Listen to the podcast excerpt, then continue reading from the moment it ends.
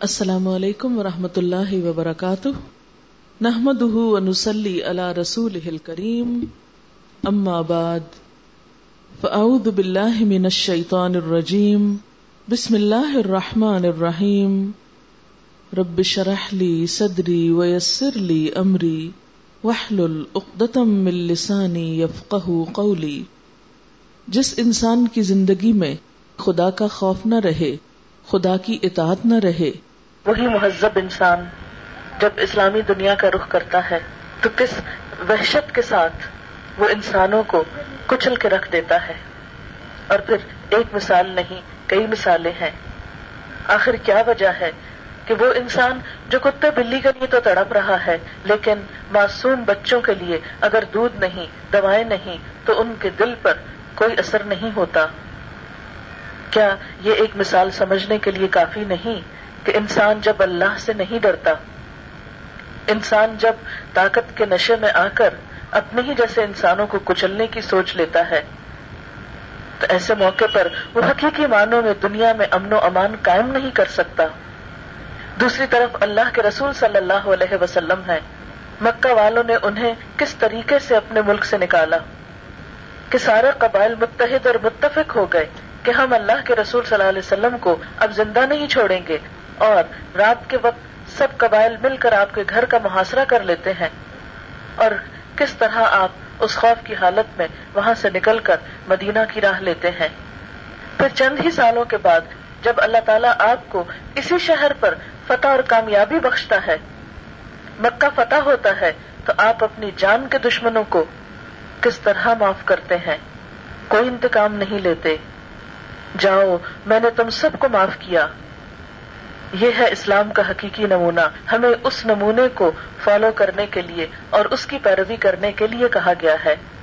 وہ ہمارے رہنما ہیں، وہ ہمارے رہبر ہیں۔ انہوں نے حقیقی معنوں میں دنیا میں امن و اطمینان قائم کیا اور اس کی مثالیں پیش کی جہاں پر کالے اور گورے، رنگ اور نسل میں کوئی فرق نہ تھا۔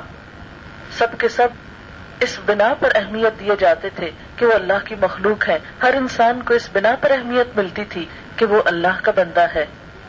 آپ صلی اللہ علیہ وسلم کی تعلیمات میں ہمیں یہی ملتا ہے کہ ہر اس شخص کے لیے، ہر اس مخلوق کے لیے تم احسان کرو کہ جس کے اندر بھی تر جگر ہے، جس کے اندر بھی جان ہے، وہ سب تمہاری رحمت اور شفقت کے محتاج ہیں۔ ان سب کے ساتھ خیر و بھلائی کرو۔ لیکن آج افسوس یہ کہ ہم تو اپنے والدین کے ساتھ بھی، اپنے بہن بھائیوں کے ساتھ، اپنے ہی جیسے انسانوں کے ساتھ رحمت و شفقت نہیں کر سکتے۔ کہاں یہ کہ ہم ہر تر جگر رکھنے والے کے لیے رحمت و شفقت کے حامل ہوں؟ اسی لیے یہ بات انتہائی ضروری ہے کہ ان تعلیمات کو عام کیا جائے جو اللہ کے رسول صلی اللہ علیہ وسلم نے اللہ تعالی کی طرف سے ہم تک پہنچائی ان باتوں کا بار بار تذکرہ کیا جائے اور اپنی زندگی کو اس کے مطابق پرکھا جائے کہ ہم ان چیزوں پر کتنے عمل کرنے والے ہیں اور ان میں سے کون سی چیزیں ہماری زندگی سے ختم ہو کر رہ گئی ہیں۔ لہذا انہی تعلیمات کو عام کرنے کی غرض سے اور ہم سب اپنا اپنا جائزہ لیں، اس نیت سے آج میں نے جس موضوع کا انتخاب کیا ہے، وہ ہے والدین۔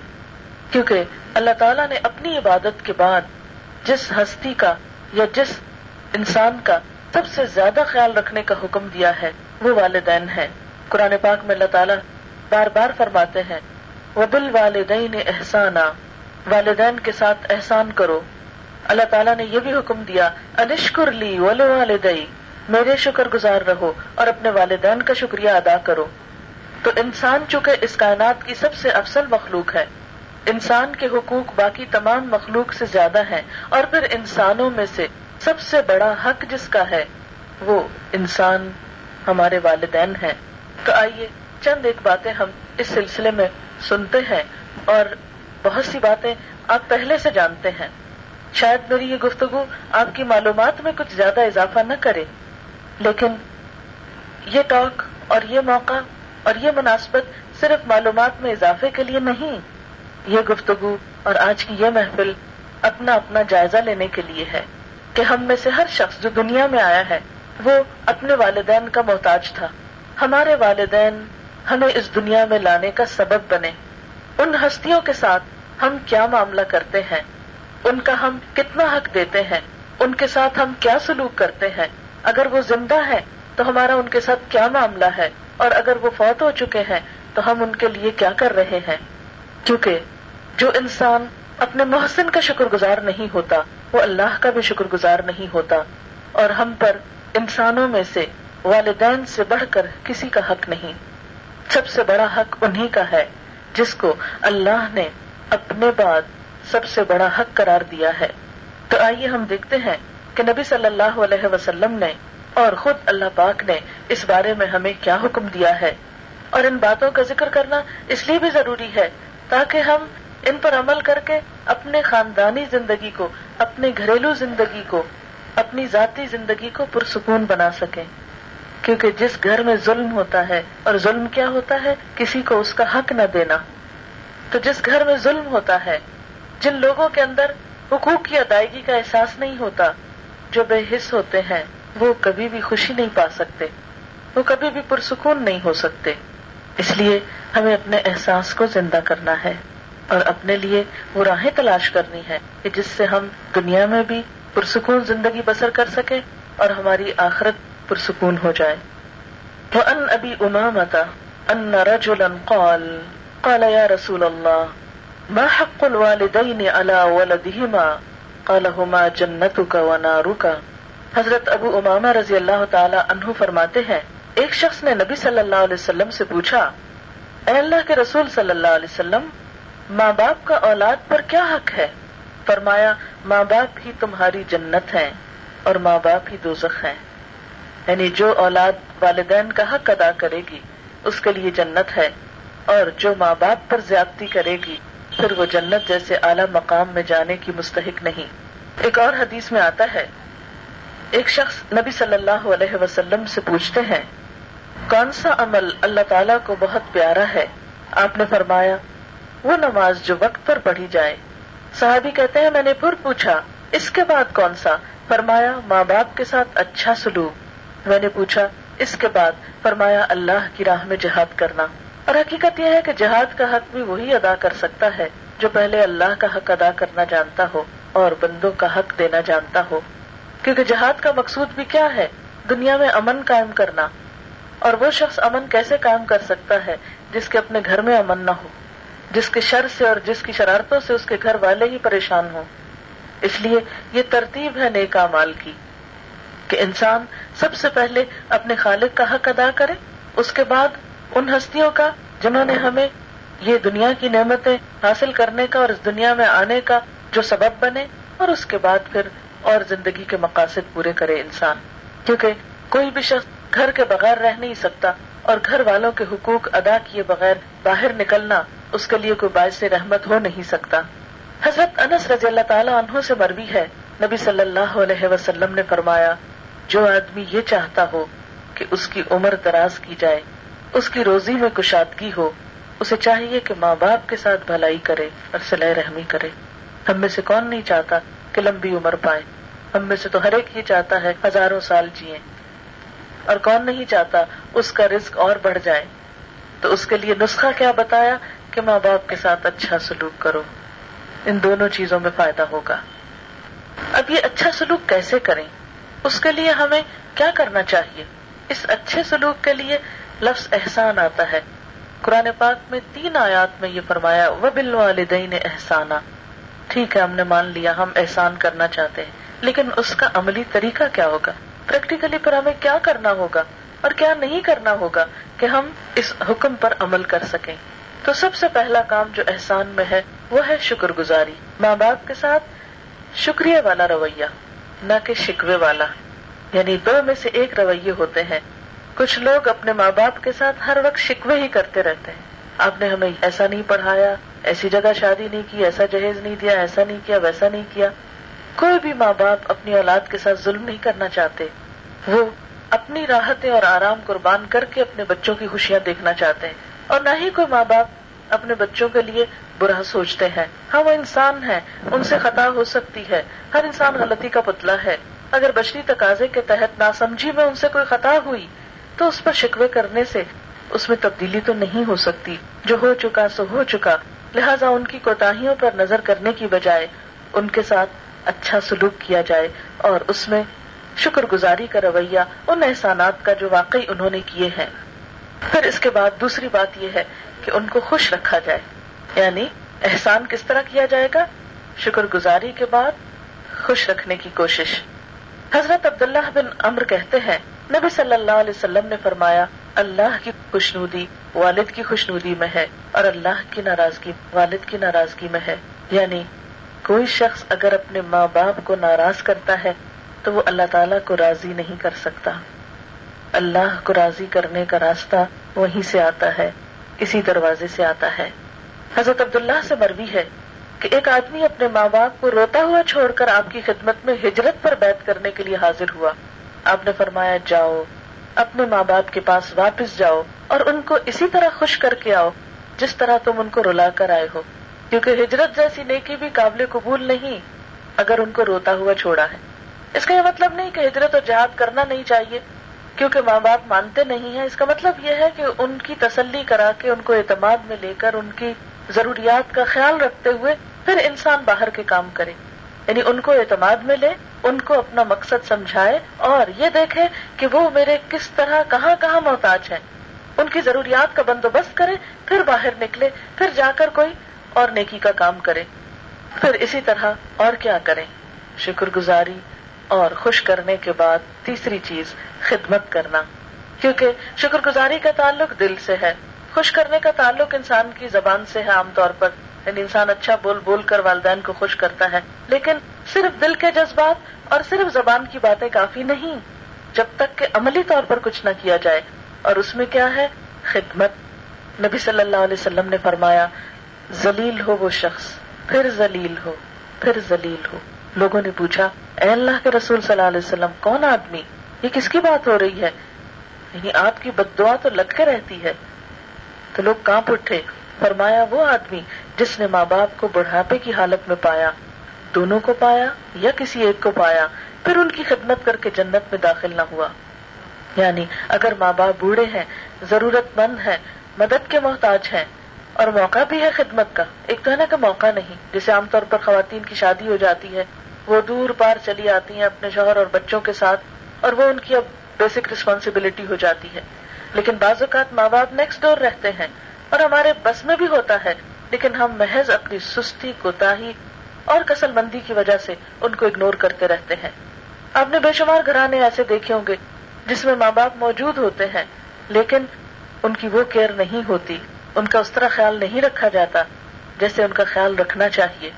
تو ایسے میں خاص طور پر وہ بچے جن کے والدین ان کے ساتھ رہتے ہوں، ان کو خصوصی خیال رکھنے کی ضرورت ہے۔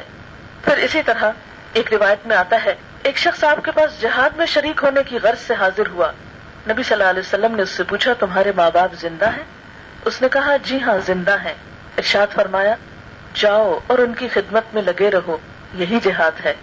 یعنی اس شخص کے جہاد کو بھی آپ نے قبول نہیں کیا، جس کے ماں باپ اس کے محتاج اور ضرورت مند تھے۔ پھر اس کے بعد یہ ہے کہ خدمت بعض اوقات ہم کرتے ہیں، لیکن موڈ آف کیے رکھتے ہیں۔ خوشی سے بات نہیں کریں گے، اچھی طرح پیش نہیں آئیں گے، یا پھر ڈانٹنا ڈپٹنا شروع کر دیں گے۔ خاص طور پر اگر ان کی عمر زیادہ ہے یا ان کے اندر بچپنا آ گیا ہے۔ کیونکہ قرآن پاک میں ہی ہمیں بتایا گیا، سورت یاسین میں آتا ہے، ومن عمر ہو جس کو ہم لمبی عمر دیتے ہیں، اس کی تو ہم ساخت ہی پلٹ دیتے ہیں، وہ تو پھر سے بچہ بن جاتا ہے۔ تو ایسے میں بعض اوقات بچے ماں باپ کو ڈانٹنا شروع کر دیتے ہیں، یا یہ کہ ان کے ساتھ وہ سلوک نہیں کرتے جس کے وہ ضرورت مند ہوتے ہیں۔ تو اس لیے اچھے سلوک میں یہ بھی آتا ہے کہ ان کے ساتھ آجزی اور ان کے ساری سے بات کی جائے۔ قرآن پاک میں اللہ تعالیٰ کا حکم ہے من الرحمہ اور رحمت کی وجہ سے، رحمت و شفقت کے ساتھ ان کے سامنے اپنے کندھے جلت کے ساتھ جھکا کے رکھو۔ یعنی ان کے سامنے جو تمہارا پوسچر ہو، اس میں بھی آجزی ہو۔ صرف گفتگو میں ہی نہ ہو، بلکہ بات کرنے کے انداز میں بھی۔ یعنی یہ نہیں کہ آپ اکڑ کر کھڑے ہو جائیں یا سر جھٹکے یا کوئی اور اس طرح کا رویہ اختیار کریں۔ کیونکہ آپ نے دیکھا ہوگا کہ بعض لوگوں کا جو بات کرنے کا سٹائل ہوتا ہے، یا کھڑے ہونے کا سٹائل ہوتا ہے، یا بولنے کا سٹائل ہوتا ہے، وہ بہت اذیت دیتا ہے۔ تو اس میں قرآن پاک نے خاص طور پر حکم دیا کہ فزیکلی بھی ان کے آگے جھکے ہوئے رہو، اپنے کندھے جھکا کر رکھو، اور ان میں، اس ایٹیٹیوڈ میں شفقت اور رحمت بھری ہوئی ہونی چاہیے۔ اور اسی میں پھر ادب اور احترام بھی آ جاتا ہے کہ ان کے ساتھ ادب اور احترام کے ساتھ پیش آؤ۔ حضرت ابو حرارا نے ایک بار دو آدمیوں کو دیکھا۔ ایک سے پوچھا، یہ دوسرے کون ہیں؟ اس نے کہا، یہ میرے والد ہیں۔ آپ نے فرمایا، دیکھو، نہ ان کا نام لینا، نہ کبھی ان سے آگے چلنا، اور نہ کبھی ان سے پہلے بیٹھنا۔ یعنی ادب اور احترام میں کیا چیزیں آتی ہیں؟ کہ ان کو اس طرح نہ بلا جیسے اپنے دوستوں کو بلا رہے ہو، یا اپنے بچوں کو بلاتے ہو۔ نام نہیں لو۔ ہمارے یہاں کئی علاقوں میں دیہاتوں وغیرہ میں یہ کلچر ہے کہ بچے ماں باپ کا نام لے کے بلاتے ہیں۔ تو یہ اسلامی ادب کے خلاف ہے۔ اسی طرح یہ ہے کہ ان سے آگے نہیں نکلنے کی کوشش کرو۔ اسی طرح ان سے پہلے نہیں بیٹھو۔ مثلا کھانا کھا رہے ہیں تو ان سے پہلے ڈالنے کی کوشش نہ کرو، پہلے ان کو سرو کرو۔ یہ سب چیزیں ادب اور احترام میں آتی ہیں۔ ایک اور روایت میں آتا ہے، اللہ تعالیٰ نے حضرت موسا علیہ السلام کے پاس وہی بھیجی کہ اے موسا اپنے ماں باپ کی عزت کر۔ اس لیے کہ جو اولاد ماں باپ کی عزت کرتی ہے، میں اس کی عمر بڑھا دیتا ہوں اور ان کو ایسی اولاد عطا کرتا ہوں جو اس کے ساتھ نیکی کرے۔ اور جو ماں باپ کو ستاتا ہے، میں اس کی عمر کم کر دیتا ہوں اور اس کو ایسا بچہ دیتا ہوں کہ جو اس کو ستائے۔ یعنی جو ماں باپ کو ستائے، ان کے لیے دنیا میں ہی سزا ہے۔ ماں باپ کو ستانا یا ماں باپ کو ناراض کرنا ان گناہوں میں سے ہے، جس کی سزا دنیا میں مل جاتی ہے۔ یعنی کچھ گناہ تو ایسے ہیں کہ جس کے بارے میں اللہ تعالیٰ دنیا میں کچھ نہیں پوچھتے، لیکن آخرت میں اس کی سزا ہوگی۔ لیکن یہ سزا ایسی ہے کہ جو دنیا میں ہی دکھا دی جاتی ہے۔ اور آپ سب جانتے ہیں کہ اولاد کی طرف سے پہنچنے والی اذیت، تکلیف، دکھ سب سے بڑا دکھ ہوتا ہے۔ وہ انسان کے لیے قابل برداشت نہیں ہوتا۔ پھر ان کے ساتھ اچھے سلوک میں یہ بھی آتا ہے کہ ان کے ساتھ محبت سے پیش آیا جائے۔ یعنی یہ نہیں کہ آپ کندھے جھکا لیں لیکن چہرے پہ کوئی مسکراہٹ نہ ہو، کوئی محبت کا اظہار نہ ہو۔ آپ ان کی خدمت میں بھی لگے رہیں، لیکن آپ کے منہ سے کوئی کلمہ خیر نہ نکلے۔ نہیں، ہر انسان یہ چاہتا ہے کہ جو اس سے محبت کرتا ہے وہ اس کو اشور کرائے اور بار بار ری اشور کرائے۔ تو ماں باپ کے ساتھ بھی ہم سمجھتے ہیں کہ بس ٹھیک ہے نا، ان کو پتا ہی ہے ہم ان سے محبت کرتے ہیں۔ تو چاہے ہم کرتے ہیں دل سے، لیکن مختلف مواقع پر کوئی نہ کوئی طریقہ ایسا ہونا چاہیے کہ جس سے محبت کا اظہار بھی ہو، کیونکہ یہ چیز بھی ان کے لیے خوشی کا باعث بنتی ہے۔ ہم سب کو یاد ہے کہ جب ہم چھوٹے تھے تو ماں باپ ہم سے محبت کے کیسے کیسے اظہار کرتے تھے۔ مختلف نام رکھ کے، مختلف طریقوں سے۔ ہمیں دیکھو کہ دودھ پیتا بچہ ہوتا ہے۔ تو ماں کس طرح سینے سے لگا رہی ہوتی ہے، چوم رہی ہوتی ہے، اس سے باتیں کر رہی ہوتی ہے، اس کو مسکرانے کے لیے کرتی ہے، اس کو ہنسا رہی ہوتی ہے، اس کو کھلا رہی ہے، پلا رہی ہے۔ تو جس طرح ماں اپنے بچے کے ساتھ محبت کا اظہار کرتی ہے، اتنا تو خیر انسان نہیں کر سکتا کیونکہ وہ ایک ماں کی ممتا ہی کچھ اور ہے۔ لیکن اسی طرح یا اس کا کچھ حصہ بچوں کو بھی لوٹانا چاہیے دنیا میں ماں باپ کے ساتھ محبت کا اظہار کر کے۔ ہاں آپ کے دل میں ہو، لیکن زبان سے، رویے سے، عمل سے اس کو شو کریں تاکہ ان کے دل ٹھنڈے ہوں۔ لیکن عام طور پر ہم بھول جاتے ہیں کہ یہ بھی کوئی کرنے کا کام ہے کانشیسلی کرنا پڑتا ہے۔ اور خصوصاً آپ دیکھیں کہ جب ماں باپ بوڑھے ہو جاتے ہیں تو بوڑھے لوگ عموماً قابل توجہ نہیں رہتے پھر۔ لیکن ایسے موقع پر خصوصی طور پر توجہ دینا اور پیار بھری نظروں سے دیکھنا کہ جس کو وہ محسوس کریں یہ بہت بڑی نیکی ہے۔ پھر اسی طرح یہ ہے کہ احسن طریقے سے گفتگو کی جائے۔ اور قرآن پاک میں اس کی خاص تاکید آئی ہے۔ فرمایا، فلا تقل لهما اف ولا تنهرهما۔ تم ان کو اف تک نہ کہو اور ان سے جھڑک کے بات نہ کرو۔ یعنی کوئی بات ان کی ناگوار ہے، کسی جگہ پر تم ان سے اختلاف کر رہے ہو، کوئی بات تم نے نہیں ماننی، تو ایسی صورت میں یہ نہ کہو اف یہ سو دفعہ سن چکی ہوں بات روز ہی نصیحت ہو رہی ہے۔ نہیں اف نہیں کہہ سکتے۔ یعنی اف کا کلمہ جو ہے وہ کوئی اتنا اچھا کلمہ نہیں، لیکن قرآن نے اس لفظ کو استعمال کر کے بتایا کہ اف نہیں بولنا۔ اور میرے خیال ہے اف عربی، اردو سب میں، پنجابی ہر جگہ اف اف ہی ہے ہاں؟ تو قرآن نے اس لفظ کو یوز کر کے بطور مثال بتایا، فلا تقل ہوما اف اف نہیں کہنا۔ ولا تنہر ہوما ان سے ڈانٹ کے بات نہیں کرنا۔ ایسے نہیں جیسے کوئی اپنے سے چھوٹے سے بات کرتا ہے۔ پھر اسی طرح یہ ہے کہ جب بات کرے تو انسان نرمی اختیار کرے۔ حدیث میں آتا ہے، جو شخص اپنے ماں باپ کی ملاقات کو جاتا ہے، تو اللہ تعالیٰ ہر قدم کے بدلے سو نیکیاں لکھتا ہے، کیونکہ ماں باپ انتظار میں رہتے ہیں۔ چاہے ایک گھر میں ہو، چاہے ایک شہر میں ہو، چاہے دوسرے شہر یا دوسرے ملک میں ہو۔ ان کی نظریں اس بات پہ لگی ہوتی ہیں کہ بچے کب آئیں۔ تو ماں تو اپنے بچوں کو تلاش کرتی رہتی ہے ڈھونڈتی رہتی ہے، لیکن بچوں کا فرض ہے کہ وہ ماں باپ کی طرف قدم اٹھا کے جائیں۔ تو جو بچہ اپنے ماں باپ کی ملاقات کو جاتا ہے، اللہ تعالیٰ ہر قدم کے بدلے سو نیکیاں لکھتا ہے۔ سو گناہ معاف کرتا ہے، سو درجے بلند کرتا ہے۔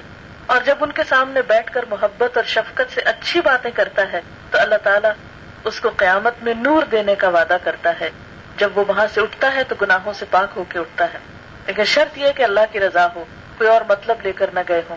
کیونکہ بعض اوقات ماں باپ سے ملاقات غرض اور مطلب کے تابع ہو جاتی ہے کہ جا کے یہ چیز لے آئے یا یہ کام کروا لیں یا کچھ اور جوڑ توڑ، تو ایسی چیزیں جو ہے وہ پھر ثواب کا سبب نہیں رہتی۔ ہاں کسی بھی لالچ اور غرض کے بغیر خالص اللہ کی رضا کے لیے انسان جب ماں باپ کے پاس کیونکہ ضرورت میں تو اور کوئی ماں باپ کے پاس بھاگتا ہے۔ یعنی عام طور پر ہمیں ماں باپ یاد ہی کب آتے ہیں؟ ہائے امی کب کرتے ہیں جب کوئی پریشانی آتی تو اسی وقت وہ یاد آتے ہیں۔ لیکن ضرورتوں کے علاوہ بھی جب کوئی ضرورت نہ ہو، بلکہ انہیں ہماری ضرورت ہو یا نہ بھی ہو، تو ایک کمیونیکیشن ایک تعلق اور ایک رابطہ ان کے ساتھ بہت ضروری ہے۔ اور وہ محبت والا ہونا چاہیے۔ پھر اسی طرح یہ ہے، انہیں برا بھلا نہیں کہنا چاہیے۔ حضرت عبداللہ بن عمر فرماتے ہیں کہ نبی صلی اللہ علیہ وسلم نے فرمایا، سب سے بڑا گناہ یہ ہے کہ انسان اپنے ماں باپ پہ لانت بھیجے۔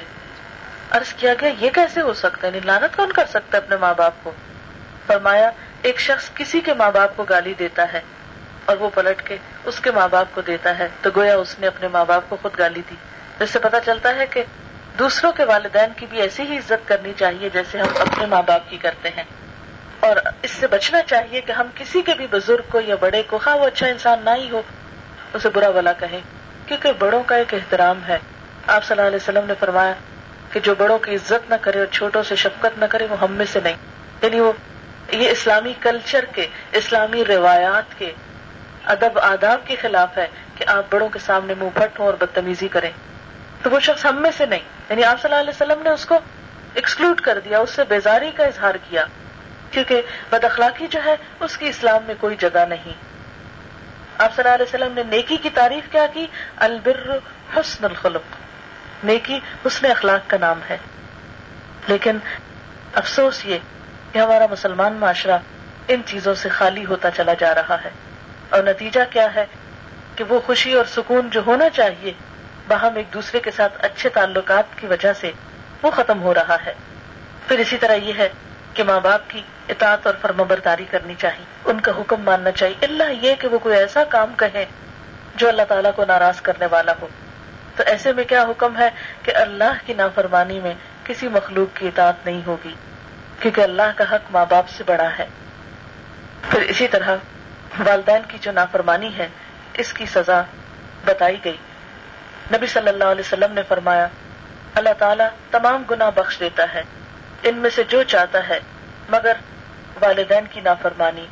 بس تحقیق اللہ جلد ہی سزا دیتا ہے ماں باپ کی نافرمانی کرنے والوں کو، دنیا کی زندگی میں مرنے سے پہلے ہی۔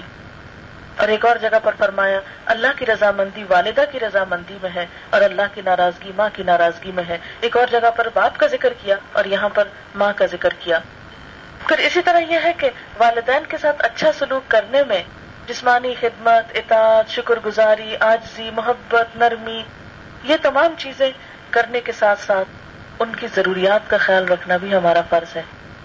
یعنی اگر وہ ہمارے مال کے محتاج ہوں، اگر ان کی صحت درست نہیں تو ان کے علاج کی فکر کرنی چاہیے۔ اگر ان کے پاس کھانے پینے کو پورا نہیں ہوتا تو سب سے پہلے ان کی طرف ہماری نگاہ جانی چاہیے۔ اس کے بارے میں قرآن پاک میں اللہ سبحانہ تعالیٰ فرماتے ہیں یس الکمادا فکون یہ لوگ آپ سے سوال کرتے ہیں کہ کیا خرچ کریں؟ من خیر فللوالدین۔ ان سے کہہ دیجیے کہ جو بھی تم مال میں سے خرچ کرو، تو والدین کے لیے۔ یعنی پہلا حق سب سے زیادہ انسانوں میں سے کس کا ہے؟ ماں باپ کا ہے۔ یہ نہیں کہ وہ بیمار ہیں اور آپ دوسرے لوگوں پہ صدقہ خیرات کرنے جا رہے ہیں۔ ماں باپ کو صدقہ خیرات تو خیر نہیں دیں گے، لیکن یہ کہ صدقہ خیرات تو ایک زائد چیز ہے، پہلے تو فرض پورا کرنا ہے اور ماں باپ پہ خرچ کرنا فرائض میں سے ہے۔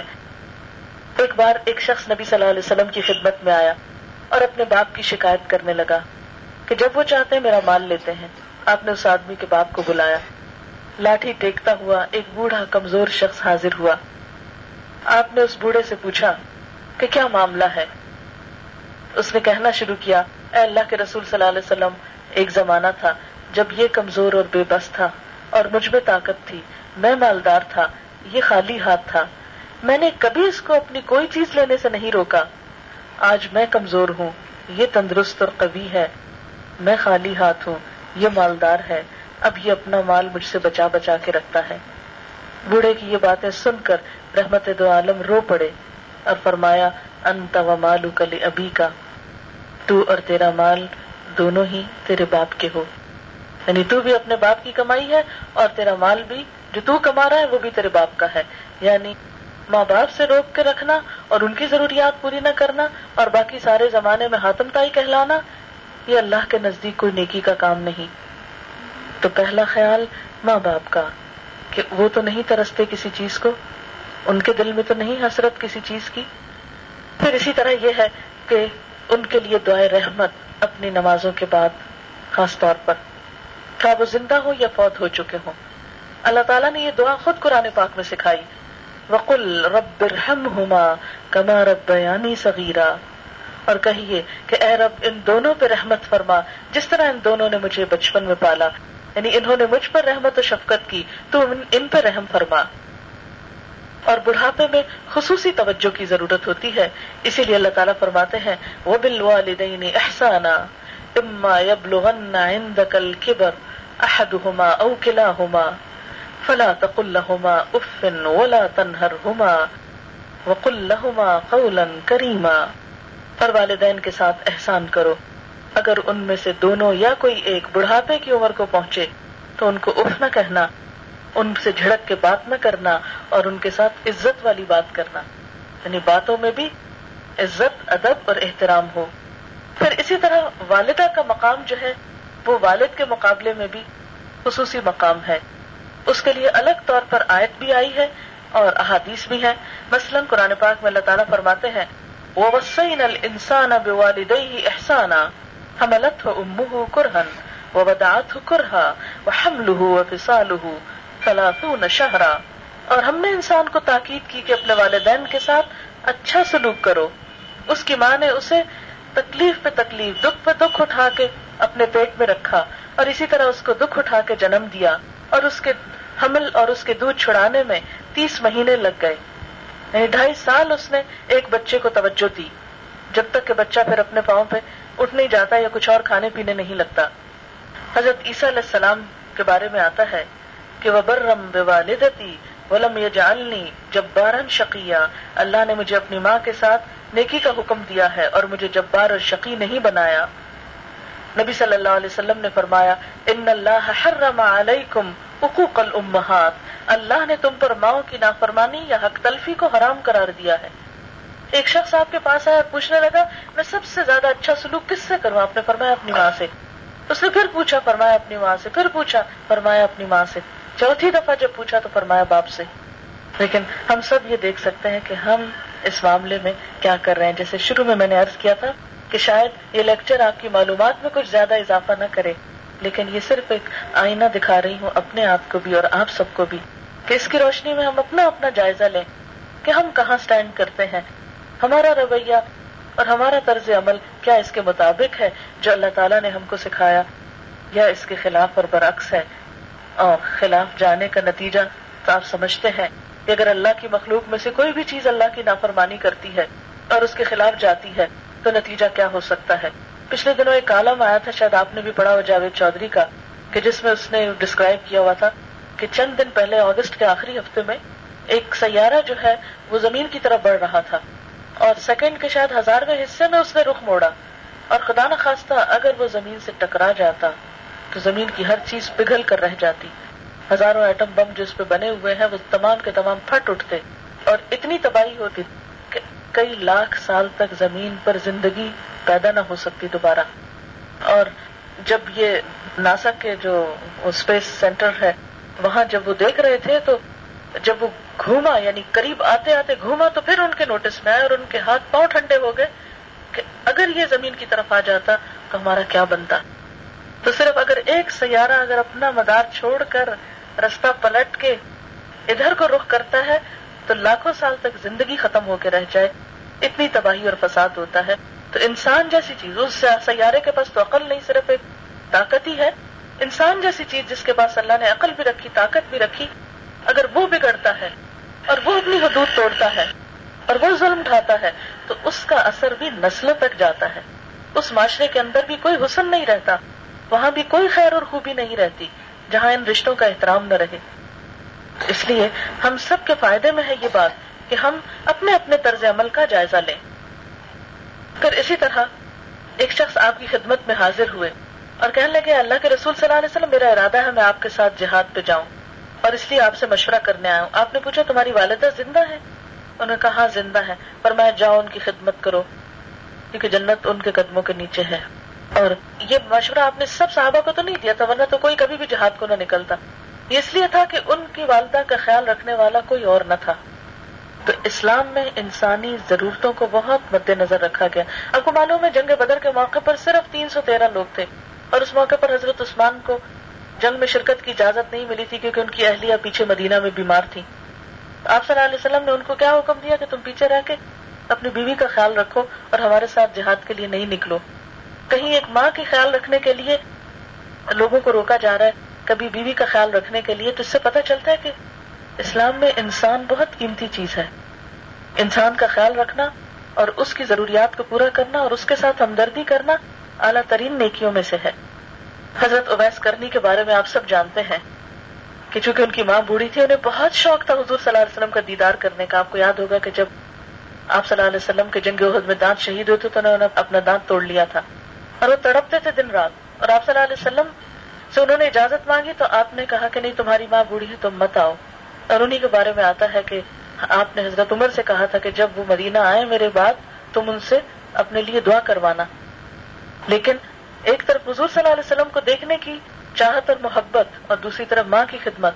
تو انہوں نے یعنی اس محبت کو یعنی ہم سب سوچ سکتے ہیں کہ اگر ہمیں کوئی موقع مل جائے کہ کہیں دنیا کے کسی بھی کونے میں حضور صلی اللہ علیہ وسلم آئے ہیں تو میرا خیال ہے کہ ہم شاید پیدل بھی جانا پڑے تو ہم چل پڑے دیکھنے کے لیے کہ ہم کسی طرح ایک جھلک آپ کی دیکھ لیں۔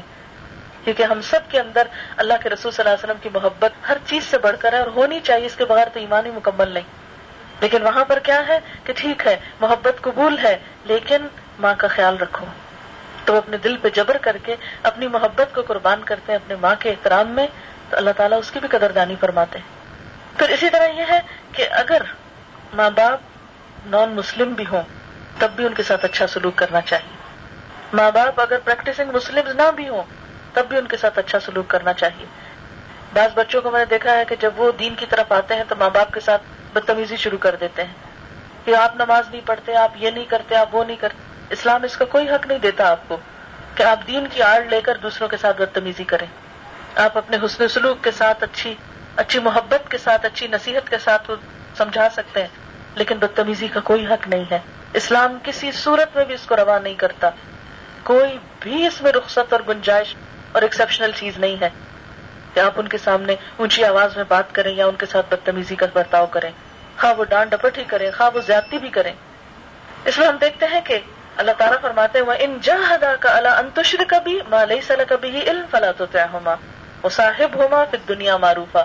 اگر ماں باپ تمہیں مجبور کرے کہ میرے ساتھ شرک کرو، تو وہ نہیں کرنا۔ ان کے ساتھ دنیا میں اچھی طرح سلوک کرنا، اچھی طرح گزر بسر کرنا۔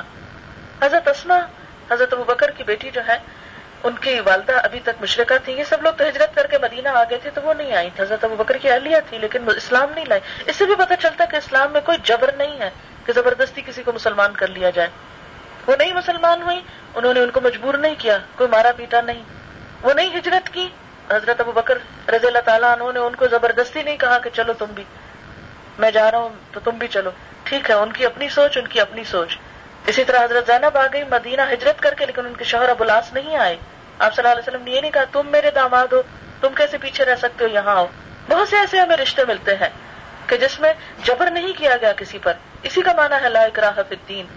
دین کے معاملے میں اپنی سوچ اور اپنی شرح صدر اور اپنے دل کی رغبت کے ساتھ کوئی آئے۔ کسی پر چیزیں امپوز نہ کی جائیں۔ بہرحال، تو ان کی والدہ مکہ سے مدینہ آئی اور کچھ مدد چاہتی تھی ضرورت مند تھی تو حضرت اسما کو یہ خیال ہے کہ یہ مشرق ہے، میں ان کی مدد کروں کہ نہ کروں، پتہ نہیں مجھے کوئی ثواب ملے گا کہ نہیں۔ کیونکہ یہ اللہ کو جو نہیں، ایک مانتی۔ تو وہ حضور صلی اللہ علیہ وسلم کے پاس گئی اور پوچھنے لگی اللہ کے رسول صلی اللہ علیہ وسلم، میری والدہ اس طرح مکہ سے آئی ہیں؟ مدد مانگتی ہے مجھ سے، تو میں کیا کروں؟ اپنے فرمایا، سلی ام کی اپنے ماں کے ساتھ صلی رحمی کرو اچھا سلوک کرو۔ تو ماں باپ اگرچہ نان مسلم ہو اگرچہ مشرق ہو کافر ہو کچھ بھی ہو لیکن ان کے ساتھ اچھے سلوک کا احسان کا حکم ہے۔ پھر یہ ہے کہ زندگی میں تو یہ حق ہے، اگر وہ فوت ہو جائیں تو بھی ان کا حق ختم نہیں ہوتا۔ ان کی زندگی کے بعد بھی ان کے ساتھ اس نے سلوک کرنا ہوگا۔ ایک دفعہ ایک انصاری حضور صلی اللہ علیہ وسلم کی خدمت میں حاضر ہوا، عرض کیا، اللہ کے رسول صلی اللہ علیہ وسلم، میرے والدین کی وفات کے بعد بھی مجھے ان سے اچھا سلوک کرنا ہے۔ آپ نے فرمایا ہاں۔ چار باتیں تجھے کرنی ہے نمبر ایک، ان کی نماز جنازہ ادا کرنا ہے۔ نمبر دو، ان کے لیے دعائیں مغفرت۔ نمبر تین، جو وعدے انہوں نے کیے وہ پورے کرنے ہیں۔ اور نمبر چار، ان کے دوستوں کا احترام کرنا ہے۔ ان کے رشتہ داروں سے اچھا سلوک کرنا ہے۔ ان کی وجہ سے رشتہ داری ہو۔ یہ نیکی ہے جو تم وفات کے بعد بھی ان کے ساتھ کر سکتے ہو۔ آپ صلی اللہ علیہ وسلم نے فرمایا، قسم اس ذات کی جس نے مجھے برحق نبی بنا کے بھیجا، جس بندے کو اللہ نے مال دیا پھر ماں باپ کے ساتھ اس نے نیکی کی تو وہ جنت میں میرے ساتھ رہے گا۔